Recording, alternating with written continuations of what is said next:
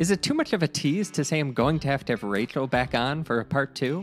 Our guest today is overflowing with brilliant advice and life experiences that we barely touched on her illustrious career as a costume designer, nor discuss life with her adorable pug Iggy.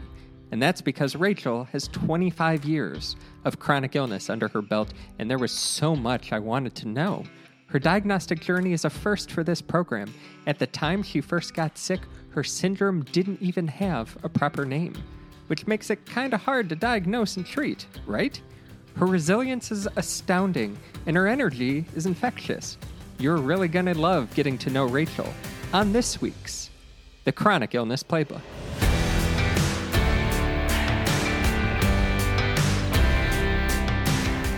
So, first of all, uh, thank you, Rachel, for coming on the program. I'm really excited to get into all of this. There's a lot to get through. Uh, so, I hope we can get through as much of this journey as we can. Um, for those of you who don't follow Rachel's amazing Instagram account, you can find her Instagram linked in the description of this podcast uh, at R A C H E L V A L A. Uh, and Rachel, we first bonded on Instagram because we both have POTS postural orthostatic tachycardia syndrome.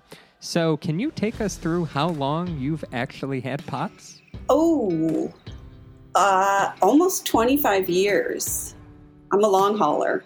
Wow. And uh, I mean, that's that's very I, I haven't met a lot of long haulers because yeah. just the diagnosing of POTS, I mean, I'm 13 years and it was archaic 13 years ago.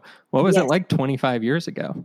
well, it hadn't even been quote discovered, so that was uh, that was really devastating. I was 14, so it took me about 17 and a half years to finally get testing and it sounds like you're just finally going through that right or, oh, I, I, I did uh, the 13 years ago it was when i first oh, okay. got you sick did like the tilt table and all that yeah i was very lucky i grew up in cleveland um, so wow. I, I went to the cleveland clinic and they kind of knew what they were doing it it yeah. took them a while it still took about like you know six eight months for them to figure out you know what department i should go to uh, and then they finally found the syncope clinic where they put me on the tilt table and i did oh, some wow. stuff and they were oh, like oh yeah. with the CP clinic. There was, yeah, it was absolutely archaic. I mean, so it was 1995. Mm-hmm. So the internet was in its infancy.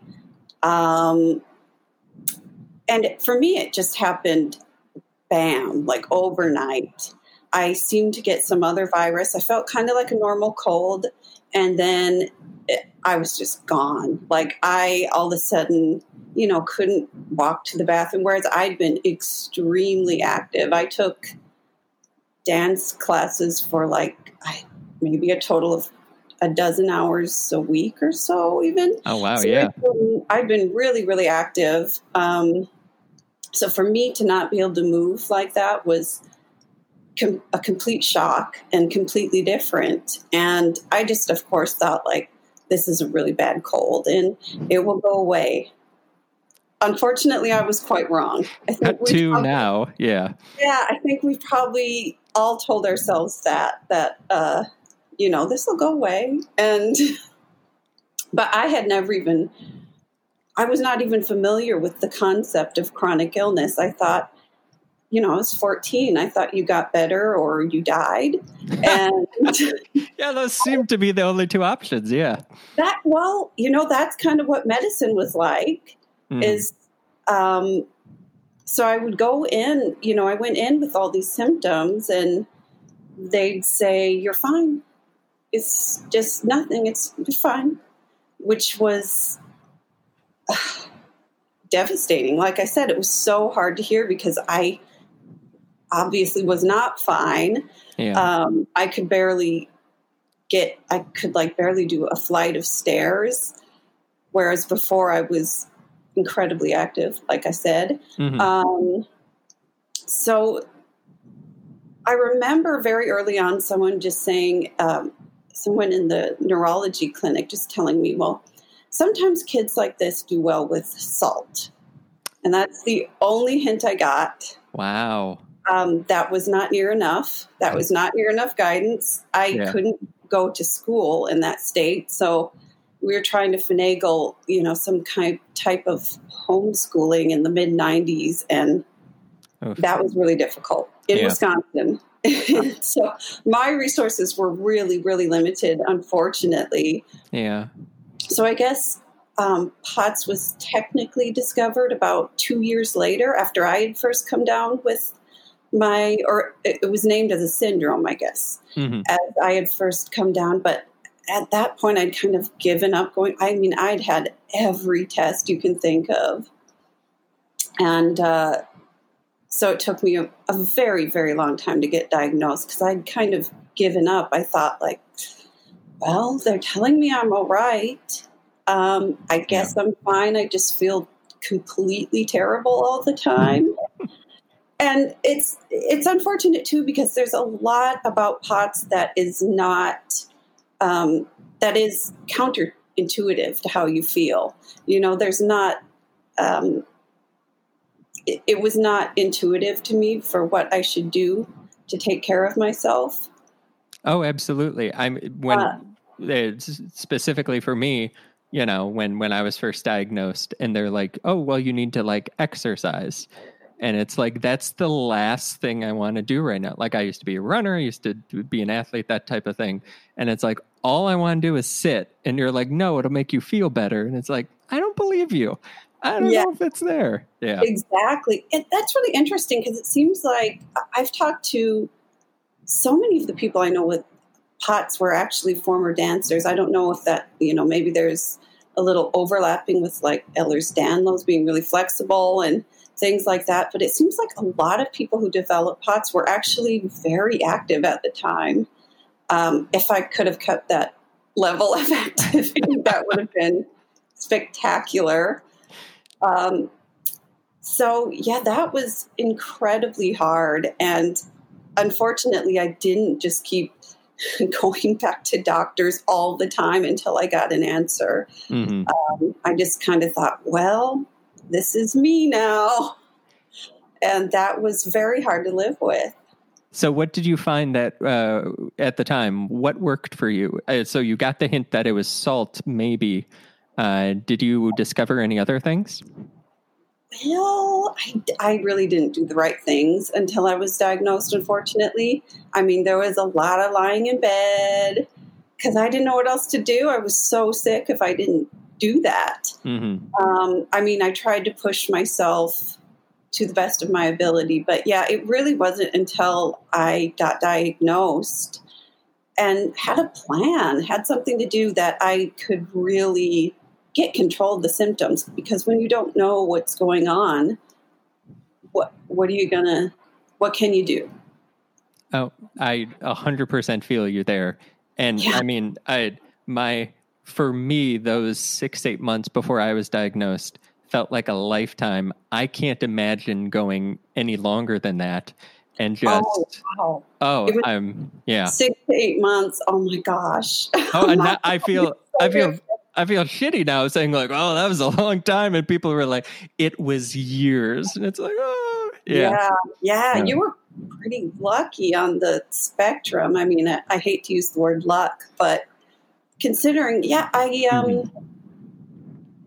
I don't know what is the longest? That that's a good question. Actually, is is how long? I, I think I'm on the longer end of the spectrum. It's, it's, definitely the longest that I've I've heard, and you know, as I talk to more people, I'll let you know. Uh, yeah. right now, we've got our, our title holder. Yeah, I do. I do wonder about that because I think a lot of people. There's so many people that seem to have outgrown it and are lucky and mm-hmm. kind of mm-hmm. had it at that age and they're like oh i wonder if that's that's the bout i went through but mine it has gotten better certainly since i've been diagnosed it's um, that that was very key is to know what i'm dealing with you know? Because all mm-hmm. i had was like maybe salt helps but i had all these other you know i tried everything. Oh. I spent a lot of money trying a lot of things. But yeah, that diagnosis is crucial. So that's just you know all just anything you can do to raise awareness truly is so important because it, the awareness is not there. I have now only seen after having it for this long and after taking that long to be diagnosed, I only have seen the doctor who diagnosed me who knew what it was. Everybody else that I have gone to seen, obviously before and since, mm. They had never heard of it. And and that's just wild. Like uh, early on after being diagnosed, I mean, you were in your teens and you were a female and according to some doctors, that is the, I mean, now the research that they have, that is like your prototypical POTS patient. So I was 19 and a boy, and I would go to doctors post diagnosis and say to them, oh, well, I have POTS. And they're like, no, you don't. And I'm like, well, no, yeah. And they're like, no, it just, it affects, you know, pubescent females. And I'm like, and, and guys, I mean, I'm a minority. There, are, there are very few guys who have pots. Um, but you know, I get. Well, who I'm, knows, though? I mean, mm-hmm. I wouldn't be surprised if it ends up evening out a little more because I think, I think that's, yeah, I think it's a little more acceptable for a female to be chronically ill too. Mm-hmm. But there's also then the tag of being, you know, high hypochondriac or histrionic or whatever. I remember this kind of just epitomizes how I was treated by everybody in my teens. I saw a neurologist. We did this long, long workup, and I kept all of my papers, you know. Mm. Oh, yeah. Um, all my records, still have them. Uh, I saw this one neurologist who simply wrote, has nice hair, will get better. so, yeah, that was real helpful. After I'd had, you know, I'd been really ill for months and months. Yeah. I actually was losing hair. I remember at that exact appointment, I was so stressed. I had like, I was losing a lot of hair. But the hair is not the point. The hair is not what should be focused on, perhaps, mm-hmm. when you're seeing a neurologist, highly skilled specialist, you know? Oh. I thought that was like the epitome of a write off of like, nah, whatever, you'll be fine. Well, the real kicker with mine is that when I look back at the heart rate and the blood pressure, no, those are not normal. Why was everybody telling me things are normal? Mm-hmm, mm-hmm. And mine jumps, mine just jumps all around. My blood pressure, I'm one of those that just spikes and plummets and oh yeah, with my heart rate really too. And uh, yeah, there's so much. You just go back to when I was 14 and there there's so much info you can see it right there. The other problem I've actually had is that um, I have had people either not be able to feel my pulse because it's so thready, or the machine wouldn't pick it up, so they would guess and write in a number. Oh. So yeah, I had that that that that's kind of a regular occurrence. And then I'm at this point now, I'm sure to say that's not. my heart rate has never been that. My heart rate's always pretty high. So, very interested in your journey. You went all this time without a diagnosis, and then you finally got a diagnosis. What were the first things that your doctor uh, told you to start doing? Well, both of my parents are doctors. Hmm. So my mom actually found the diagnosis. She had been going to uh, one of the yearly, I can't remember what they're called, the conferences, one of the yearly conferences. Mm-hmm. Yeah. And had came across a POTS lecture and was like, oh, bingo, this is it. This is exactly it. And I was just the, you know, I'm textbook case. I'm the stereotype practically. um, so my mom actually discovered it, I guess. Um, oh, wow. And so I went to my regular doctor because we didn't know anybody who dealt with it. It took mm-hmm. me another few years to find somebody who dealt with, and then and then it took me forever to get in with them. and yeah. uh, so I just saw my regular doctor, um, and so we tried beta blockers first. But I mean, more important, just just I just finally felt so justified, so vindicated having um, Absolutely. diagnosis. I was Mm-hmm. so relieved because I didn't know how to feel better otherwise. You know, the advice had just been ignore it, which you Mm-hmm. can't really do with POTS. It's real, real Fight through the pain. Like it's Yeah. it's like it doesn't work like that. You can't fight just syncope. Like, what are Mhm. you supposed to do? There's, you know, reality. yeah. So, um, yeah, we just, it took a very, very long time. And I change over time. My POTS has changed over time. I, has yours? I it it absolutely has. Yeah, there was there was a good three four year period there where they weaned me off all medication. I wasn't wearing compression socks. I you know didn't really do any sodium, um, and it was it was wild. And then I got a vaccine uh, because my brother and sister in law decided to have a baby, which was a great idea. He's adorable.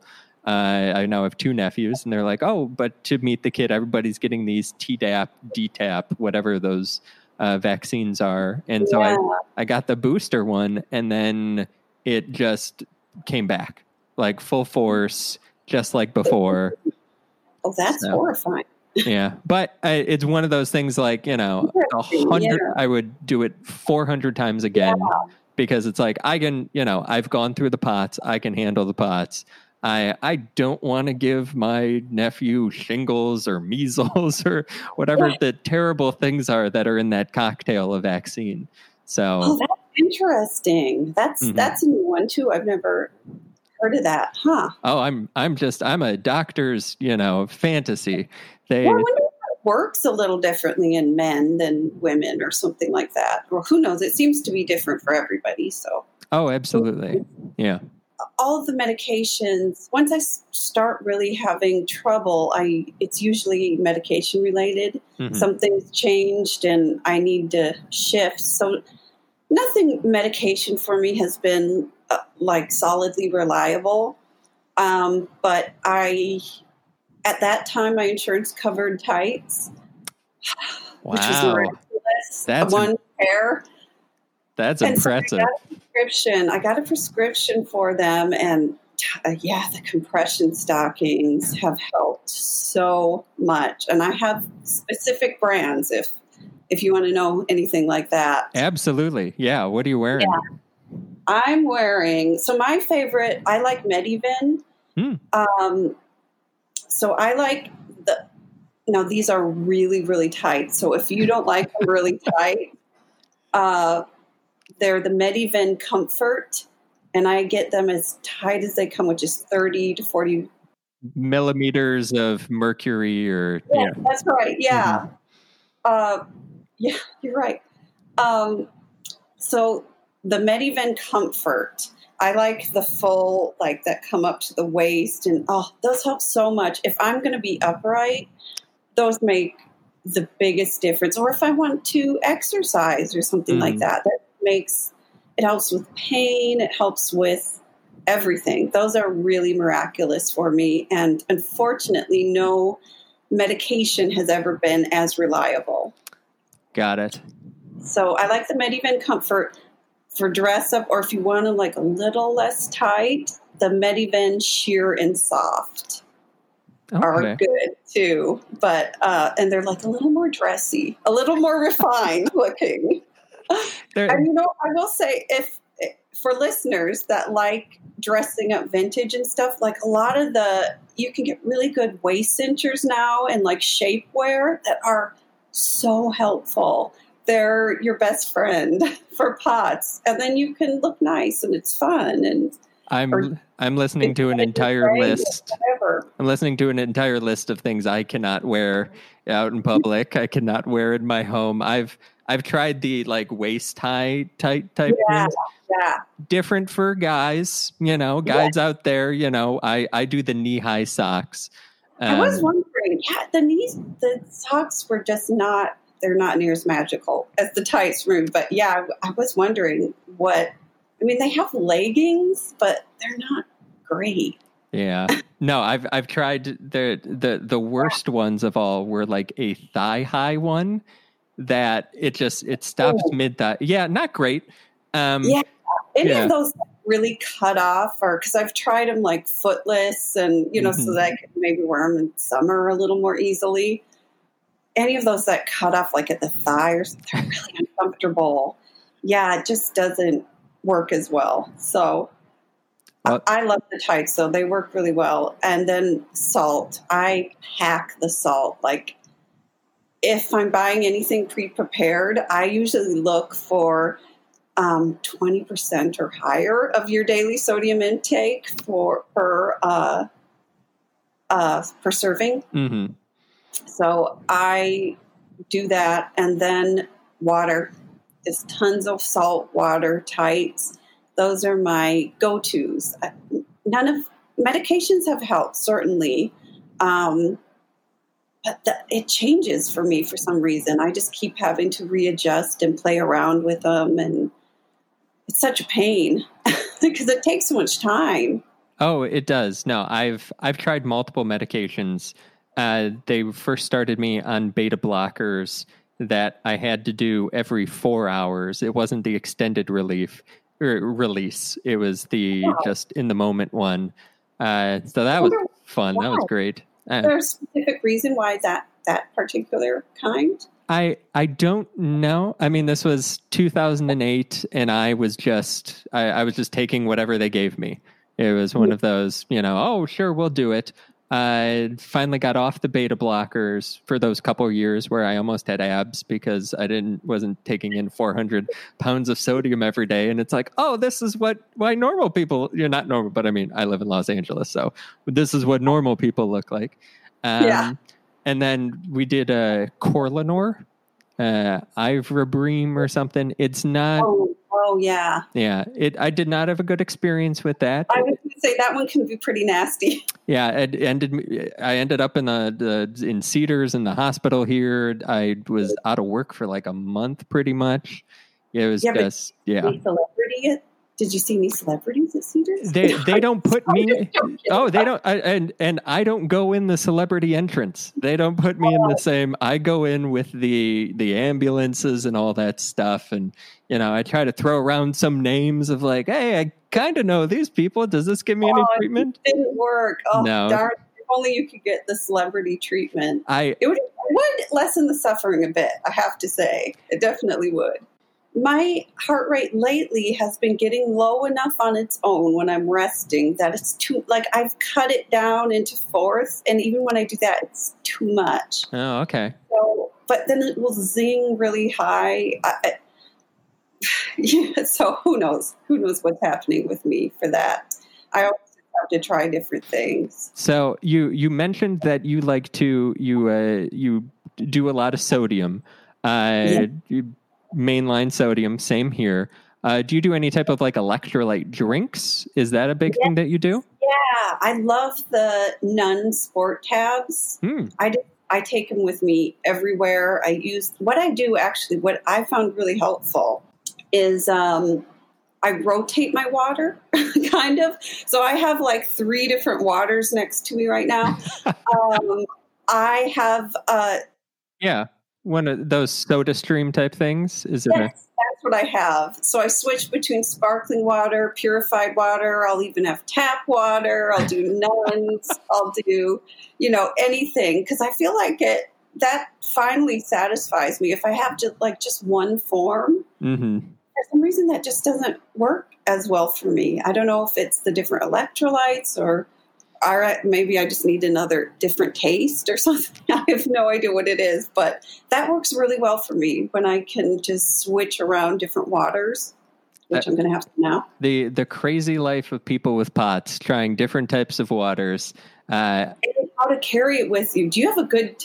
Yeah, how do you carry yours with you? I always try to smuggle it in my purse, but then I have like these huge purses. So at work, I really don't I mean, as of right now, you know, we're in a pandemic, so I'm working from the unpermitted shed in our backyard. Um, but at work, I kind of really don't have an office. I'm kind of a nomad because uh, a mm-hmm. couple of the shows I work on um, shoot at Paramount, and then other ones shoot at Sony. Uh, mm-hmm. and then our headquarters is somewhere else. So I'm always in my car, and I'm so I'm a backpack guy. So I've got them in my backpack, and then but I'm a for people not seeing the video. I'm a dueling water bot- bottle person. This is the sodium one, and then this is just the the regular water. I I don't get fancy with the fizzy, the fizzy, and you know I get a little uh, TMI gassy at times with too much fizz. So yeah, it, it's not nice to be around me when that happens. So I try right. to keep it down as much as possible. well, that's why I opted not to have it for the for the podcast. Normally, I'd have like four different kinds of water next to me. Uh, yeah, I found a backpack that has three water bottle holders. Ooh. And it weighs it down ridiculously, but so useful. It's really necessary oh no, I I have you know in my backpack. People think it's all work stuff, and it's probably like one third work oh, stuff. Looks important then. Oh, so important. Wearing a backpack to a studio. working so hard. Yeah, I look, I look like I'm the oldest college student of all time. They're like, "Are you an intern?" That's true. Yeah, yeah that's look to it. so, uh, very very interested in how. Uh, your habits have changed. We're in the middle of a massive global pandemic. Um, have your habits changed at all with you taking care of your pots? Do you have a exercise regimen that you used to do that you can no longer do? Uh, anything of that variety? No. Good. Pretty much no. That's awesome. Because most everything has moved online, and it's been it's been really great for me actually i've uh, i feel like i can do so much more because i don't have the travel time yeah. and i don't spend my energy traveling. So I've actually been doing more. And I feel like, in a weird way, being oddly more social because people actually have time to chat and catch up and and all that just just not in person so I, am actually i've adapted really well um, i like to do you know i i did a graded exercise program that mm-hmm. was extremely difficult but you know i tried to maintain what I can and have shifted to things that I really enjoy. So I try to take a number of like Zoom dance classes and things like that and I it's really fun. I enjoy I mean it's not the same as in person, mm-hmm. but there there are benefits to it. I mean there's people can join in from all over. So yeah, the the last one I did can't remember where she was from. I think Brazil. Someone was from Brazil and Australia, and oh wow, people were all over, and that's really interesting. So uh, it's changed, but it, it's just been a shift, and I have to say that that uh, that is one thing about having POTS and having that level of adversity. I feel like all of my chronically ill friends with the pandemic are like, eh, whatever, no problem. Been through this before. done something similar, you know? yeah. I think it, it, it, as annoying as it is to hear, it really does help build resilience and it ha- teaches you to cope and problem solve and l- hopefully has taught you how to advocate for yourself mm-hmm. because there's a lot of that you need to do. So, yeah, that's been really interesting. I feel like absolutely no contest, my friends with chronic illness.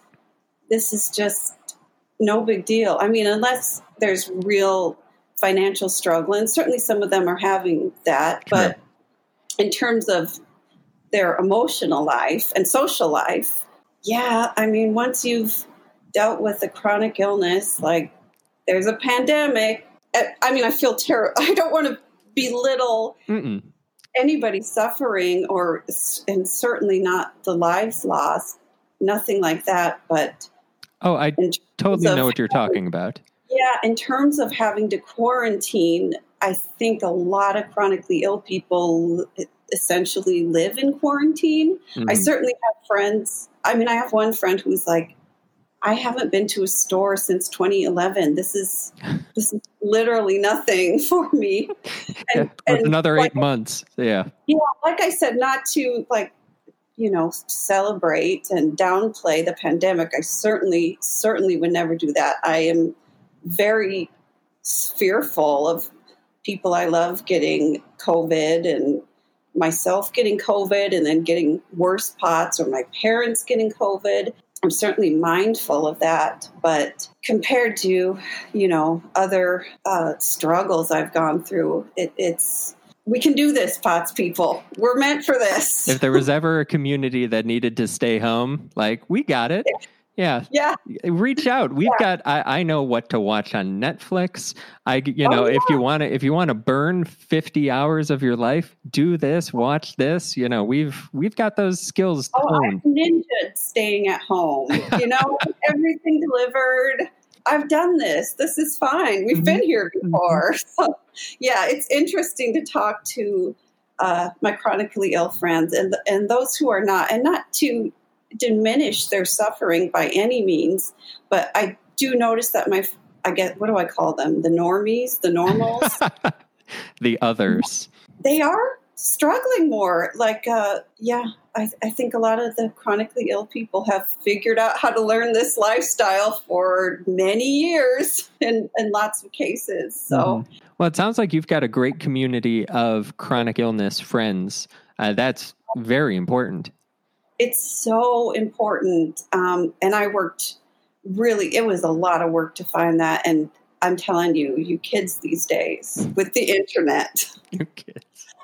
And having a diagnosis too. Mm-hmm. I'm not as old as I sound. I. Know it's like I, we're, we're kind of similar, and it's like these yeah. kids. I'm looking I at know, these kids, and especially on Instagram, the people who have it do tend to be quite a bit younger, who are mm-hmm. like out and being advocates and and all that. And it's I think most people who have POTS are young, right? I, I want to put a falsehood out there. Who knows? Because it's not diagnosed and they may be discouraged like I was, like this doctor's, they're just going to tell me I'm fine. And and that could all very change post COVID because I've, as you probably have, I've read many articles of these COVID long haulers who uh, now are getting very quickly diagnosed with POTS. And it's like, where was this a while ago? There's a wonderful article, I think, in the Atlantic uh, a, written first person by one of their writers. I could have the publication wrong, but it's one of those. And she now has POTS and lives in New York and is in a multi-story walk-up type thing. And in order, oh, interesting. Will you send me that? Oh, absolutely. Yeah. Oh, I'd love to read that. Um, well, yeah, I'm very sorry for her. That's yeah, that is part of my stress about COVID is somebody getting it and surviving with you know the post viral life I had, I would not wish that on anybody. I really wouldn't. Um, yeah, yeah, that's terrifying. I will say so for the chronic illness community. If I'll circle back here, um, I'll mention a few places that I feel like have been really helpful. I actually joined a chronic illness support support group um, a little over a year ago and that has been hugely helpful. It is the Center for Chronic Illness, and they do now they're doing everything via Zoom, but they have a where I am, Seattle, they have a in Washington, but they also have one that is people from all over. Um, and they have specific groups for different illnesses, but they also just have general general chronic illness, rare chronic illness, things like that. And that has been tremendously helpful for me. And, you know, I've kept contact with people in the group and that's been fantastic. And there's also, um, there's something called Support Group Central. Oh. And that's where they work through. But if you, their, their um, groups can fill up pretty fast. So you may be able to find something that's a little more localized, but still meeting over Zoom. Mm-hmm. Um, but they have a lot of resources on those websites, which I could send to you if you like. And um, well, definitely. And if you're listening to this and would like to go to any of those websites, you can go to the description of this podcast. We will keep those right in there. That's my little yeah. podcast thing. I have to do That's that. Perfect. Mm-hmm. That's perfect. These have helped so much. I found, you know, there's just so much good information from everybody. I don't want to have to go to every doctor myself and but like I said, what is most interesting about these groups is that nobody nobody really has a similar illness. Actually, it's quite diverse. A lot of expected ill like lupus or something, you know, kind of. Uh, but regardless of their situation and ability, there's so much in common. There's so much that overlaps, and that is just so valuable. So I've really enjoyed that, and it's introduced me to great people. It's been very helpful. That's fantastic. And yeah. in in so you you do have this type of community, uh, mm-hmm. but there are a lot of people who don't understand chronic illness and that type of thing. Uh, what is one of like the biggest misconceptions about your chronic illness that you've encountered with other people? Oh, I think generally like that you're malingering, you're not trying hard enough, you're not having happy thoughts, uh, you're not thinking yourself magically out of this.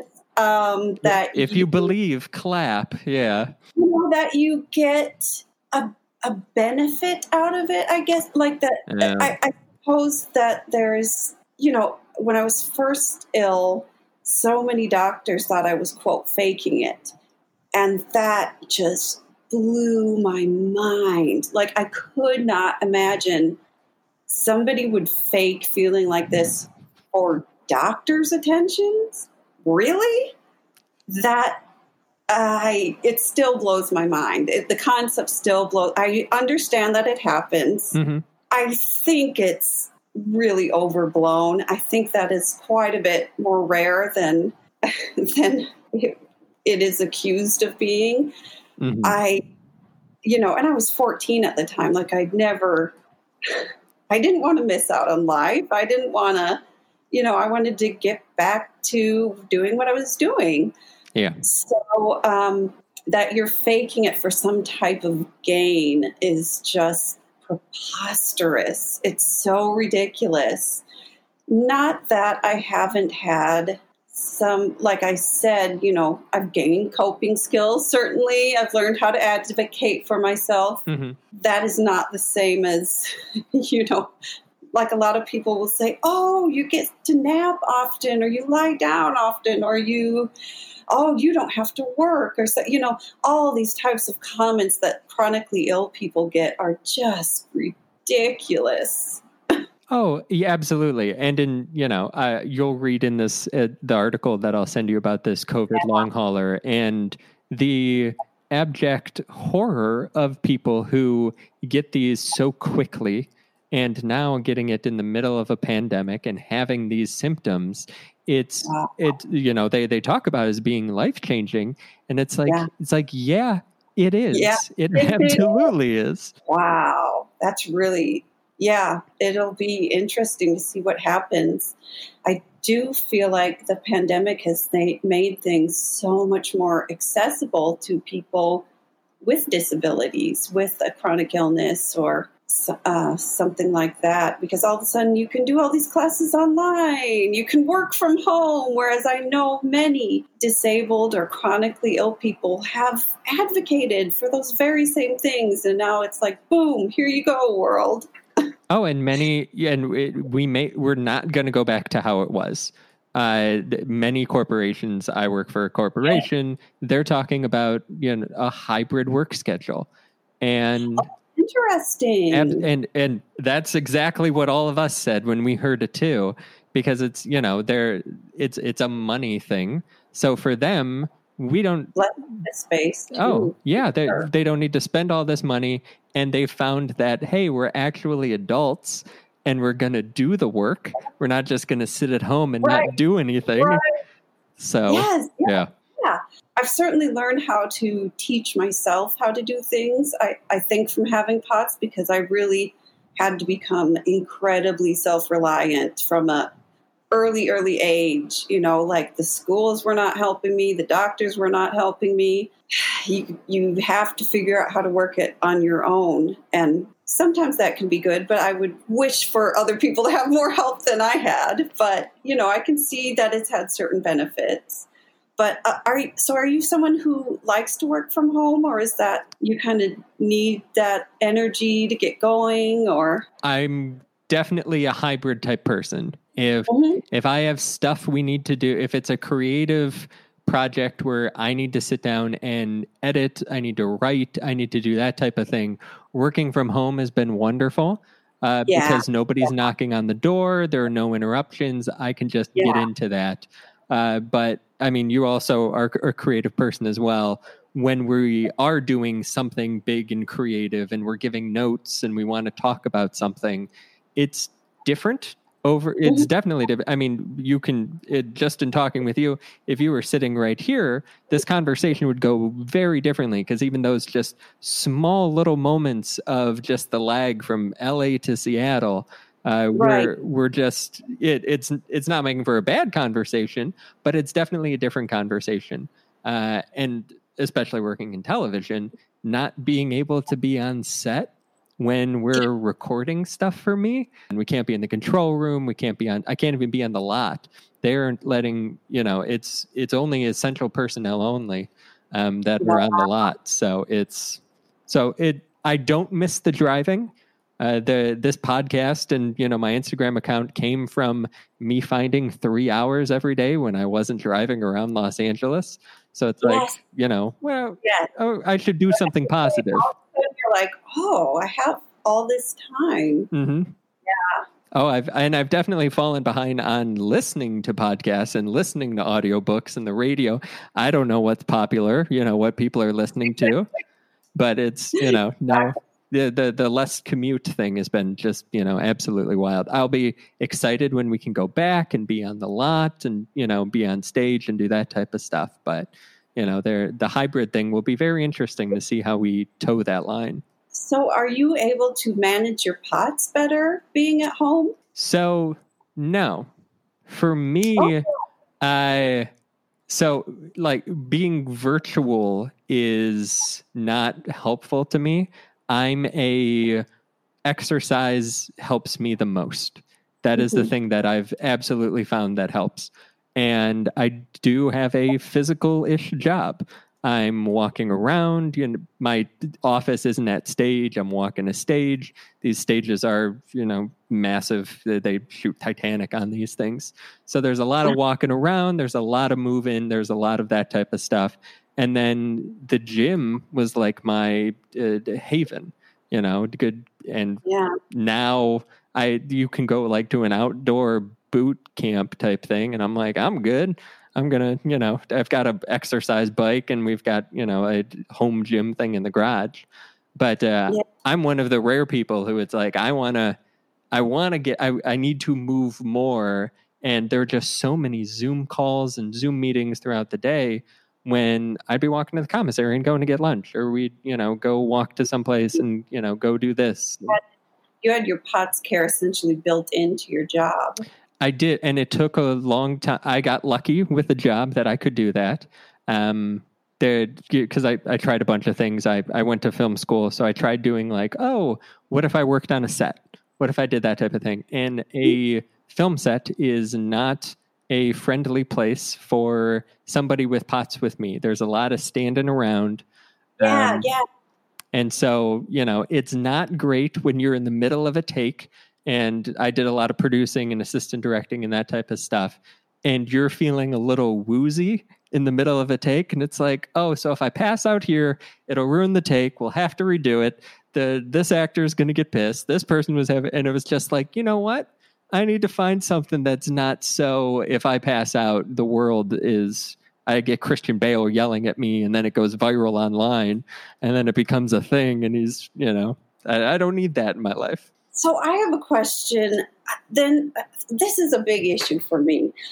When I have a job like that, I get like anticipatory stress. Mm-hmm. Like I worry about feeling woozy. Mm-hmm. Do you have ways to cope with that? Because it sounds like you know you figured out what didn't work, and I don't know. It sounds like you're pretty. Your job worked well for you. It does. And there are times where I have to be on set. Uh, something that people have picked up on that I work with they notice that I stand with my legs crossed. And oh. and so that I mean it's just one of those and then when I do have to I wear very soft shoes because being able to sort of move a little bit it within mm-hmm. like you know I'm not just pacing around. Yeah, I get what you're saying. Yeah, so there's a lot of leg crossing while standing. Mm-hmm. Right? A little. Yeah. Um, and there's a lot of uh, what I found is, you know, just getting your leg muscles moving enough that can get things from not pooling and just mm-hmm. getting it to start moving. It, you know, the the heart rate does go up because you are, you know, active and you are tensing muscles and moving and doing all that type of thing but it uh, it helps you from you know passing out. See, but I end up wasting a lot of energy over, and I'm getting better at it. But it, it's this has really always been such a big thing is that I get really nervous about feeling like I'm going to pass out. You know, like mm-hmm. I get anticipatory stress, like like I said. Yeah. Uh, I just how do you combat that? Are you ever nervous, like going on the set, like, oh, today does not feel good? I mean, for me, the pandemic, just not having to deal with that aspect mm-hmm. of like going out and then worrying because I'm going out. And like I said, it's even better. Like I've really worked on this, but um, that part of the pandemic has been such a relief for me because now I just don't worry about that. And I would love to keep it that way. It doesn't do any good to worry about it, of mm-hmm. course. It doesn't help. But is that something you deal with? That's what I'm wondering. Yeah, and there there isn't, and the the things that I've learned have helped the anxiety because okay. I I definitely have gotten to points where I get close to passing out, and you know we're in a big group of people. Uh, my big thing is not having anything I can like lean on. If there's yeah. like a railing or if there's something, a wall, a, a, a chair I can just hold on to, that helps my anxiety. Uh, that in the moment, it's definitely there. It it has it took a while. I need to figure out how I can stand here at some point without you know really passing out or screwing up or doing anything like that. So it definitely was things like I, we're close to Disneyland. I would go with friends to Disneyland and usually, the way that I would be in line and do that type of thing is I I, I would uh, lean on stuff, and you you do that type of thing. Or but I wanted to be like it, I made it a, a practice. Like I'm going to stand in this for like 60 minutes, which is something somebody with POTS should not be doing, and we're like not built to do.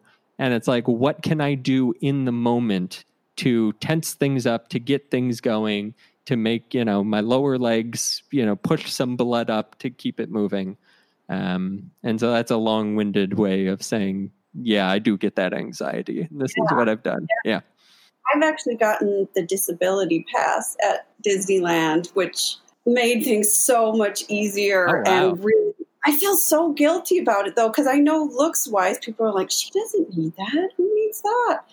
Um, but it helped. I mean, I wouldn't have been able to do near as much mm-hmm. if I didn't have that. It made a huge, tremendous difference. So you, that's an option. I'm just saying. Oh, oh, absolutely. I, uh, I, my family would go to. I'm from Ohio, so we would go to Orlando for vacation. And I like I broke an ankle or did something like that, so I was in like a wheelchair and I was like sixth grade or something, and we got the front of the line treatment for everything because I was a young kid in a wheelchair. I don't think they do that for people in wheelchairs anymore. Like they've decided they can wait in line yeah, now. Like you're good, and it's like yeah, but I, I probably looked really sad and pathetic because I was a very skinny kid. So skinny kid in a wheelchair, they're just like, uh, get them in the front of the line. Yeah, yeah, yeah. I've I've absolutely am loving this conversation. Uh, mm-hmm. I've sent you a ton of questions, and we're just going all around. Um, okay. So uh, there, there are a bunch that you've already answered. So thank you mm-hmm. so much. Uh, thank mm-hmm. you for coming prepared. This has been absolutely wonderful. Um, oh, I use my notes really, but no, but I mean, it, it shows that you thought about this yeah, it's to- was really helpful. Yeah. So we're just going to end on a, a, couple, you know, just of the the cookie cutter questions. Just sure. interested to see where your mind is with that type of thing. Uh, so we first became acquainted on Instagram.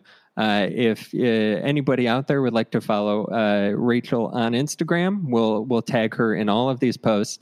She has an absolutely fantastic aesthetic. Uh, if you dig anything, just to, we're talking on Friday the thirteenth and it's a so it's definitely a little bit of a spooky day, and uh, it seemed like a October was just your Super Bowl month. There were a lot of great posts, and uh, Iggy, her pug, was absolutely adorable during Halloween. So those things will probably, they'll definitely still be up there. Still be up there. That's great. And, 13th in 2020, I have to add. Oh, God. So, yeah, we. it's a memorable day. Yeah. If we can get through the next five hours, it'll be, oh, that's good. Um, so we, we did meet on Instagram. Uh, and so, are, are, there any other uh, spoony uh, chronic illness Instagram accounts that you follow that you enjoy? Well, like the friends I've met from the chronic illness support groups, we all chat and go back and forth on uh, on Instagram, and that's really helpful. But one in particular, because I just think she's so amazing at articulating the experience of chronic illness. It's uh, Words as Medicine at Words as Medicine. Hmm. Let's see, I'll pull it up. I'll have to follow them. Her name's Christina, artist and MECFS advocate. My work focuses on the chronic illness experience, my love of nature, and creative expression. So she does a lot of artwork, but then the descriptions the what what she writes about it it's just like i've had this for 25 years and she can just articulate it so perfectly and beautifully in ways that I've never been able to. So I have great admiration for that. And she's so open too. I, I know for me, I had, I've just had so much shame around various aspects of being chronically ill mm-hmm. about, uh, you know, how much it, it impacted my life, my education, my relationships, my ability to do things to to essentially be who I want to be. Um, and so her her honesty is just so refreshing, and she's so great at wording it. Like I said, uh, she's just articulate in a way that I have yet to be able to be. So I love people like that. I envy those type of people who can take something that'll take me eight minutes to describe, and then they just have oh. this beautiful summary, and it's like, ah, that's great well, and her pictures just really get to a feeling too. You're like, oh, I completely get what she's saying here. It's it's so perfect. I think she does a really great job. Um, so yeah, it, in terms of uh, chronic illness accounts, I really love that one. I'm so moved by her work and words, her ability to word things. You know, like I said, like I've blathered on about, it's just incredible. That's great. And I wish I had that. I wish I had that talent, especially for a podcast. but ah, uh, it's so hard when you're in the thick of it to really articulate some of those feelings. And I feel like she's done that for me. So it's really nice. Oh, mm-hmm. I ran away from my chronic illness for years. I yeah. I mean, I was uh, you know, diagnosed and then I got all this great advice from doctors, and I was like, okay, so for the next three years, I'm going to do the direct opposite of all these things because I want to be a college student and I want to, you know, have these thank God I'm alive parties, and that's the yeah. worst thing you could do. Um, yeah. Were there any big mistakes that you made in your chronic illness journey that you learned a lot from? Oh, you know, my biggest mistake was probably um, not pursuing a diagnosis, though, I don't know how helpful that would have been because to this day, like I said, I've only seen one doctor who had previously heard of it. Mm-hmm. So I, mean, I, do regret not getting diagnosed earlier, but I, yeah, I wouldn't say I, I like things that make me feel good. So, I mean, I wish I could like join my friends for a cocktail or something, but I feel terrible. I feel terrible drinking. I mean, I do, do you too? Is that I don't. That's a yeah. I don't drink really anymore. Um, you know, like uh, I got uh, married this past year, so you know, at the wedding there was definitely stuff, but yeah, but I I like trained for the wedding, like I was a marine. You know, oh, and- just like you know because exercise really helped so you know i was in great shape and people are like, "Oh, you're going to look good for the pictures," and it's like, "This is so I don't pass out. like this is so I can be here the entire day." Oh yeah, I mean, when I went to Disneyland, I I prepared. Mm-hmm. I was because that's a lot of walking to do. And oh. the fact that I got through it is, you know, I wouldn't have been able to do that 10 years ago for sure. But that's awesome that you can now, you can now, you're at a place where you can do that. Yeah. So, yeah, not a mistake, I, I guess more of a regret in a way. Mercifully, I like, I do like the things that help me. I find that pleasurable to feel better. So mm-hmm. it, there's not anything, you know, and I'm older too. I'm not like a college kid who's like, I'm going to party.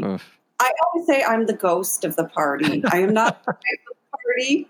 I am the ghost of the party. I tend to warn people that, like, you know, my Instagram looks fun.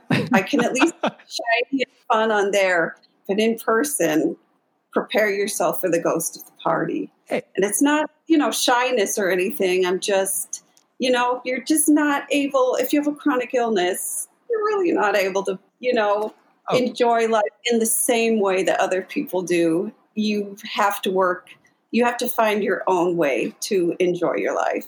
Yeah, I was I was 27 the last time I took a shot and I'm like that's it.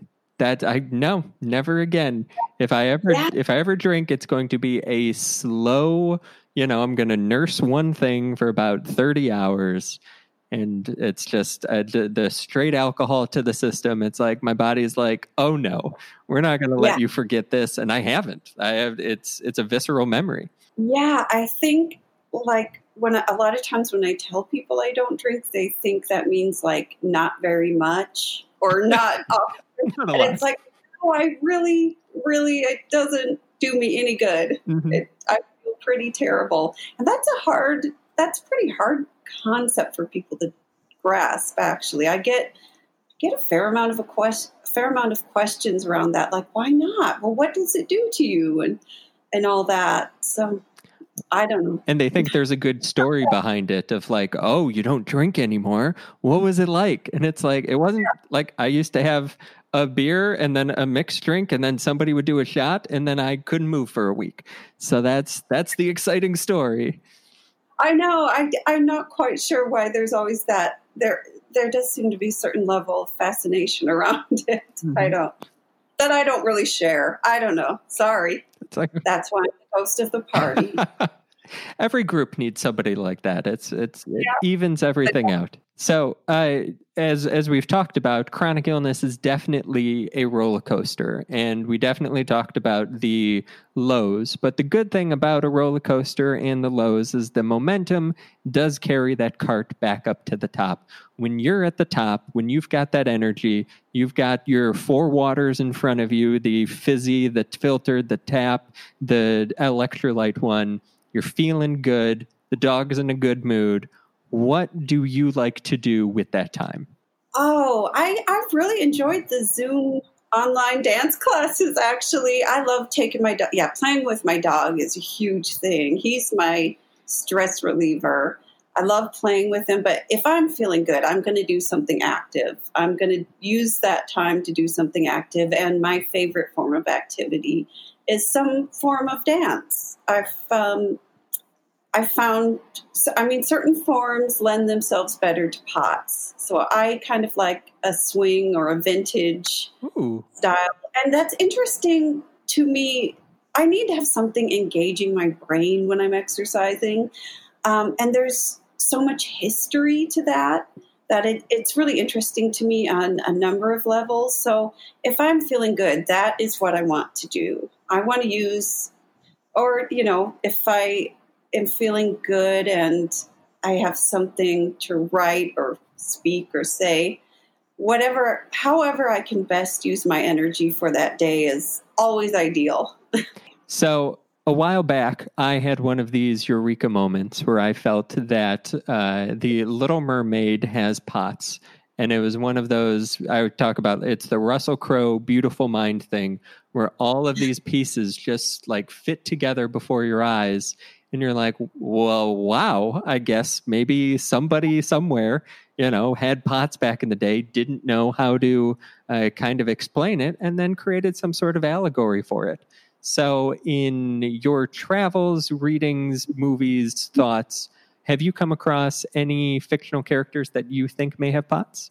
okay, so I had to go through the. Uh, I guess I just looked to movies for this. I didn't really think of books. Um, so I had to go through the spectrum of movies I like, and I like classic films mm. mostly. I, I just have to mention my favorite since you're in the LA area. My favorite thing to do there is to go to the cemeteries and see. I just love doing that, seeing all the old Hollywood stars where they were buried is so interesting to me. That is my absolute favorite thing to do while I'm in LA. It's so interesting to me. Um, I'm getting way off topic here, it, but like you just learn so much about people, and there's always an odd surprise in a way mm-hmm. where you're like, huh, I wonder why they did that. Mm-hmm. That's that's interesting. so I don't know. I love going to look at those so anyway, I got way off track. okay, and this is stretching it, but it still amused me. So Kitty Packard, as played by Jean Harlow in Dinner at Eight. Now I'll send you a clip. Okay. Have you seen that movie? I know of it, haven't seen it. Okay, so she spends most of the movie in bed eating chocolates, which is ideal, obviously. She's got her lifestyle down, being very glamorous, having a maid, mm-hmm. but as we know, like you said, the activity does help you. So I'm going to argue that she has situational POTS because of all of her time spent lounging glamorously in bed and eating chocolates. as fantastic as that is. So I'll send you a clip from that because it, oh. it is not to be missed. I love that. I thought that was that was what first came to mind. I think we might need to consider the Scarecrow from Wizard of Oz. He's very bendy. Ooh. He's very very bendy. Ooh. I think he might have Ehlers-Danlos. Because look at all those joints, like flying all around. And that's a really good one. Yeah. Yeah, that one. Cowardly Lion. Obviously, there's some anxiety issues happening. I can't. I can't diagnose these things. I just have suspicions. So those are the, those are the ones I've come up with that I was pretty amused by. Those are awesome. I I love this question. I like to end this on this question because it, it, and it also gives me a little peek in and gives the listeners a peek into you know who you are as a person what are you watching where does your brain go when you have this type yeah. of thing and and in seeing your you know your aesthetic and following you on instagram you know this is very uh, i would say very on brand for you yeah. as a person so yeah yeah i'm sure i could come up with more there's got to be like an alfred hitchcock where there's some weird syndrome or something. I mean, there, there are so many movies between like the 1930s and the 1950s where every other scene women are just passing out for for no reason. That's very true. Mm-hmm. That's very true. Um, yeah, none of those. For some reason, the dinner, the picture of her just like lounging in bed during dinner at eight is what came to mind. And she does continually call the doctor, but they are having an affair. So I don't know how much that counts. Thank you, everyone, for tuning into this week's episode of the Chronic Illness Playbook. If you haven't already, please subscribe wherever you listen to podcasts. And while you're there, we really wouldn't mind if you left us a positive comment and rating. You can find more information about the podcast at Chronic Illness Playbook on Instagram or visit us at chronicillnessplaybook.com. Well, that's it for me today. I really appreciate you spending some time with us. And until next time, spoons up, everybody. Chronic Illness Playbook podcast is for informational and or entertainment purposes only and is not a substitute for medical advice, diagnosis, or treatment. The information about products and services contained on this podcast does not constitute endorsement or recommendation by the Chronic Illness Playbook. The Chronic Illness Playbook is not responsible nor liable for any advice, course of treatment, diagnosis, or any other information, services, or products that you obtain through this podcast.